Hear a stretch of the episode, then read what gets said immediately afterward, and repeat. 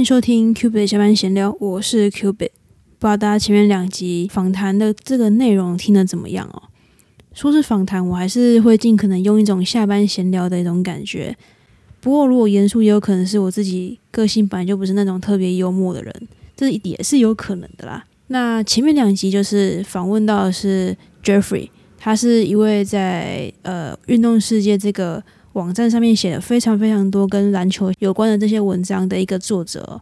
那在我们访谈的当下，其实根据运动世界他们自己的一个统计，Jeffrey 的文章那种浏览人数，这个浏览次数已经超过了九十万次。对我来讲，这是一个很厉害、很厉害、非常杰出的一个成果，一个数字。我自己都不敢去想象，说我什么时候我的总收听次数才会超过九十万次，说不定再过不久就凑满一百万。他在我们录的当下，就当然聊的东西当然是从篮球为出发点嘛，然后去聊说，哦，可能他对于台湾篮球选手的一个培养过程，或者说他看了这么多比赛，包含他也有关注国外的，包含像比如说日本啊、韩国啊，或是像 NBA 等等的这些。篮球联赛以及他们篮球的一些呃培养的制度，他都有略懂略懂，所以他有跟我分享。近一两年，其实对于台湾的篮球市场来讲，是一个重新在有点复苏的，然后有点往上走的一个一个过程啊。那当然曾经有过这样，那未来会这样的荣景会持续往上多久？这个当然没有人会知道嘛。那不过，在就是最近这个讨论热度增加的情况之下，其实也不乏看到很多留言，或是听到很多人的评论，是说这个我们说实话，就是说在台湾篮球并不像棒球有国球之称嘛，那也不像说羽球，我们就有个小戴戴志颖一个球后存在。然后很多人可能就会觉得说啊，篮球即便说像我们现在好全台湾十几支的球队。但是那又怎么样？那我们不就是自己在国内打自爽的嘛？就是自己打开心的。然后台湾的队伍，我们自己出去，然后遇到中国队、遇到日本队、遇到韩国队，照样很快就被电爆，很快就被打爆。很多人就会这样讲，他就觉得说：那我们这样的职业队伍，那又怎么样呢？那有些人是另外一个想法，会觉得说：我们大致上看过去，现在。的一些职业队伍，每每到了比较关键的时候，就是球赛关键的时刻，跳出来的主宰战局，往往是那些已经算是老将的，就是曾经的黄金时代，现在可能大概三十五岁到四十岁左右的这个老将在主宰战局。很多人就会觉得说：“哎，那年轻的球员在干嘛？为什么有种接不上去、青黄不接的那种感觉？”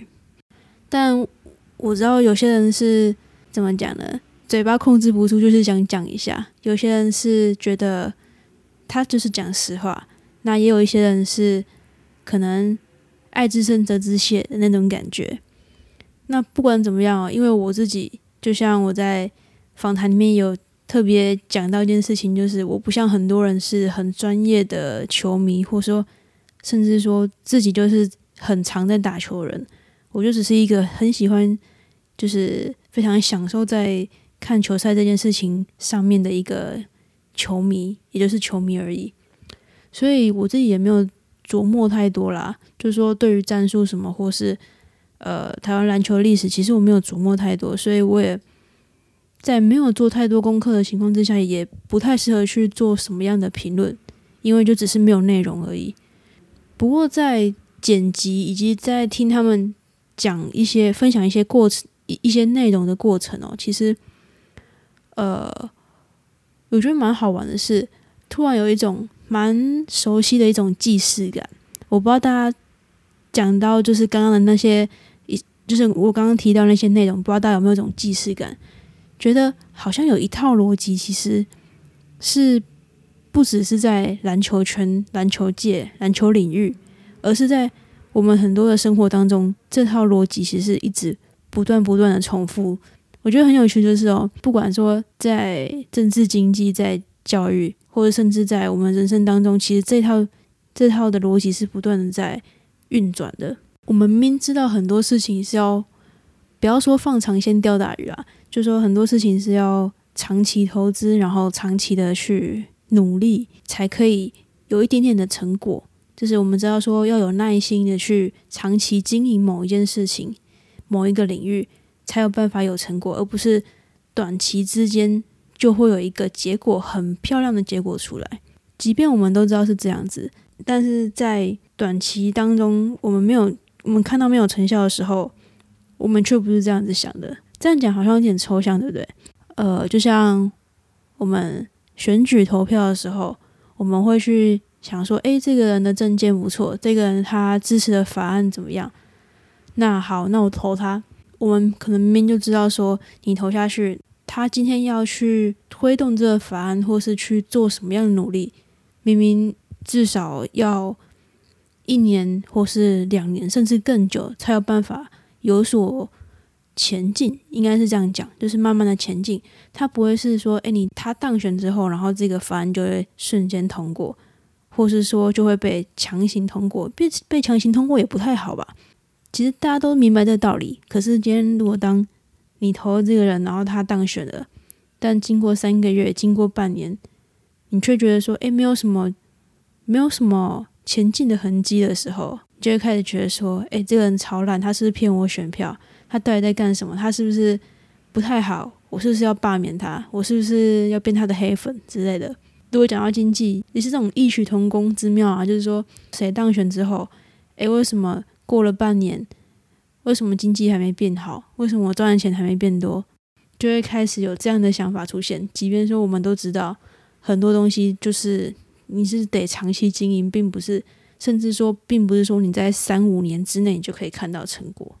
讲一个生活化一点，就是我们身体不舒服去看医生，即便我们知道说身体状况怎么样，其实很大一部分是跟我们日常的生活作息，甚至说我们自己的体质是有关系的。但当间医生开了药，然后你吃下去，然后你睡了一觉，你就觉得你明天早上起来应该要好。那当明天早上起来没有变好，或是好了，好转一半以上的时候，你就会觉得，我天啊，这是一个庸医，这什么烂医院？这开什么药？为什么没有好？上次明明看那个人哪一个医生呢？我吃一包药就好了。然后殊不知你前面可能一个礼拜你都熬夜。当然这样讲，可能有些人会不认同啊。但是我个人是觉得说，他那个一套逻辑是非常非常类似的。其实我们自己大家也是蛮有趣的，就是明明就自己心里其实很清楚，就是说要有耐心啊，然后要。学会什么是长期经营，这才是重点。但是我们如果可能三五个月没有看到成效，就会开始变得有点焦躁，然后甚至有一些时候会比较不好啦。就是说，有些时候会变成开始在抱怨，甚至身边也不乏那种习惯性的去责备这个环境，或去责备别人的这些人。那甚至说最后就会直接选择我不要努力了。就是直接躺平不努力了，好像一个世代就叫躺平世代，好像是这样子。但是当然啦，那个是不一样的故事啦。但就是一个想直接选择放弃的这样一个想法。不过我想说的是，其实我也不是说不能理解那种无力感。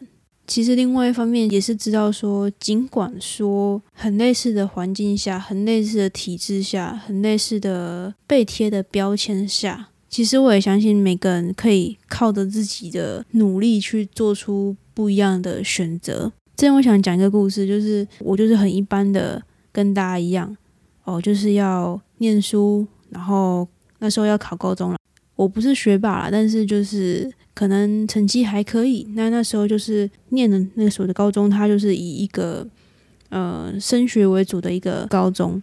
在同一间高中里面，其实因为我们那时候就是。算是以成绩、学术的成绩去分配你是哪一个志愿嘛，然后你是哪一间高中，所以大家的学科的考试出来的这个水平其实是很相似的。也就是说，大家被贴的标签都是很相似的。什么样的标签呢？会念书的这个标签被我们社会贴上这个标签，但这个标签很有趣，它其实是一个双面刃啊。我自己是这样觉得。它一方面是一种称赞，就是称赞你说你有一个专长，你对于学术科目的理解，哦，可能算是还不错的。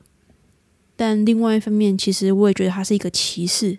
我不知道大家有没有这样的生活经验，就是小时候，通常班上前三名或者说考比较好的同学，也不知道为什么就会被认为是一个书呆子，就是你一定啊体育不好啊，你一定什么其他事情不好，你就只会念书，只会考试。虽然这个中间的等号不一定成立啦，因为我们那时候高中其实体育课也是蛮严格的。好，这个题外话。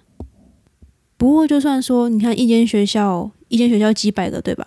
你看一个年级二十几个班，一个班四十几个，那一个年级可能就几百个人，在同一个时间里面，一间学校这么多人，然后每个人都是非常非常类似的标签，只能说类似，但绝对不是一模一样。那我们的学习过程其实。也是很相似的，在这样的情况之下，其实到最后现在，你看十几年过去了，每一个人也都是透过自己的不同的努力去选择出不同想要选择的一条路。像我有个同学，他当初不是念相关的科系，但他最后选择成为的是一位园艺方面的设计师。园艺就是有那些花花草草那个园艺。那也有同学是弯弯绕绕之后。找到自己喜欢的东西，现在是一位舞台剧的一位演员。我知道有些人会觉得说，放弃努力是一种因为看清了现实。我不知道大家有没有听过这段话。我反而觉得是，你可以看清了现实，但是或许努力一点会让生生活更有趣一点。我当然知道，就是努力跟成果，但不是一个成正比的一个状态，也不一定是有努力就有收获。但是我非常相信，就是如果你要有收获的话，或多或少都要有个努力的开始。就像你想要中大奖，那你至少要先努力去买一张，看你是要买个东西有个发票，看可不可以中两百万，还是说你至少去买一张刮刮乐，或是买个乐透，选个号码，然后你还要绞尽脑汁想说你要电脑选号，还是你要看哪一个名牌去去选那个号码。就算是这样的事情，你还是得一个一个努力的开始嘛。其实我相信，就是努力不一定说就会有成果，但是你要有成果的话，我真的很相信努力可以提高有成果的这个几率。那今天这个这段就算是我访问完之后，事后包含说我在剪辑过程当中自己去思考一些事情，跟篮球或许不完全相关，跟你的想法也或许不完全一样。可能说你也不完不完全认同我的说法，但我觉得都没有关系。就像这节目的算是宗旨吗？需要讲到这么严肃吗？就是想聊什么就聊什么，聊出更多的可能性。很多可能性都是在我们彼此沟通，然后彼此聊天讨论之后，我们才有更多的可能性可能蹦出来嘛。Q 的下班闲聊，让我们一起，你想要往哪个方向努力，就往哪个方向努力。或许我们改变不了大环境，但是你能控制的就是你自己想要怎么努力。我们下班闲聊，下次继续，拜拜。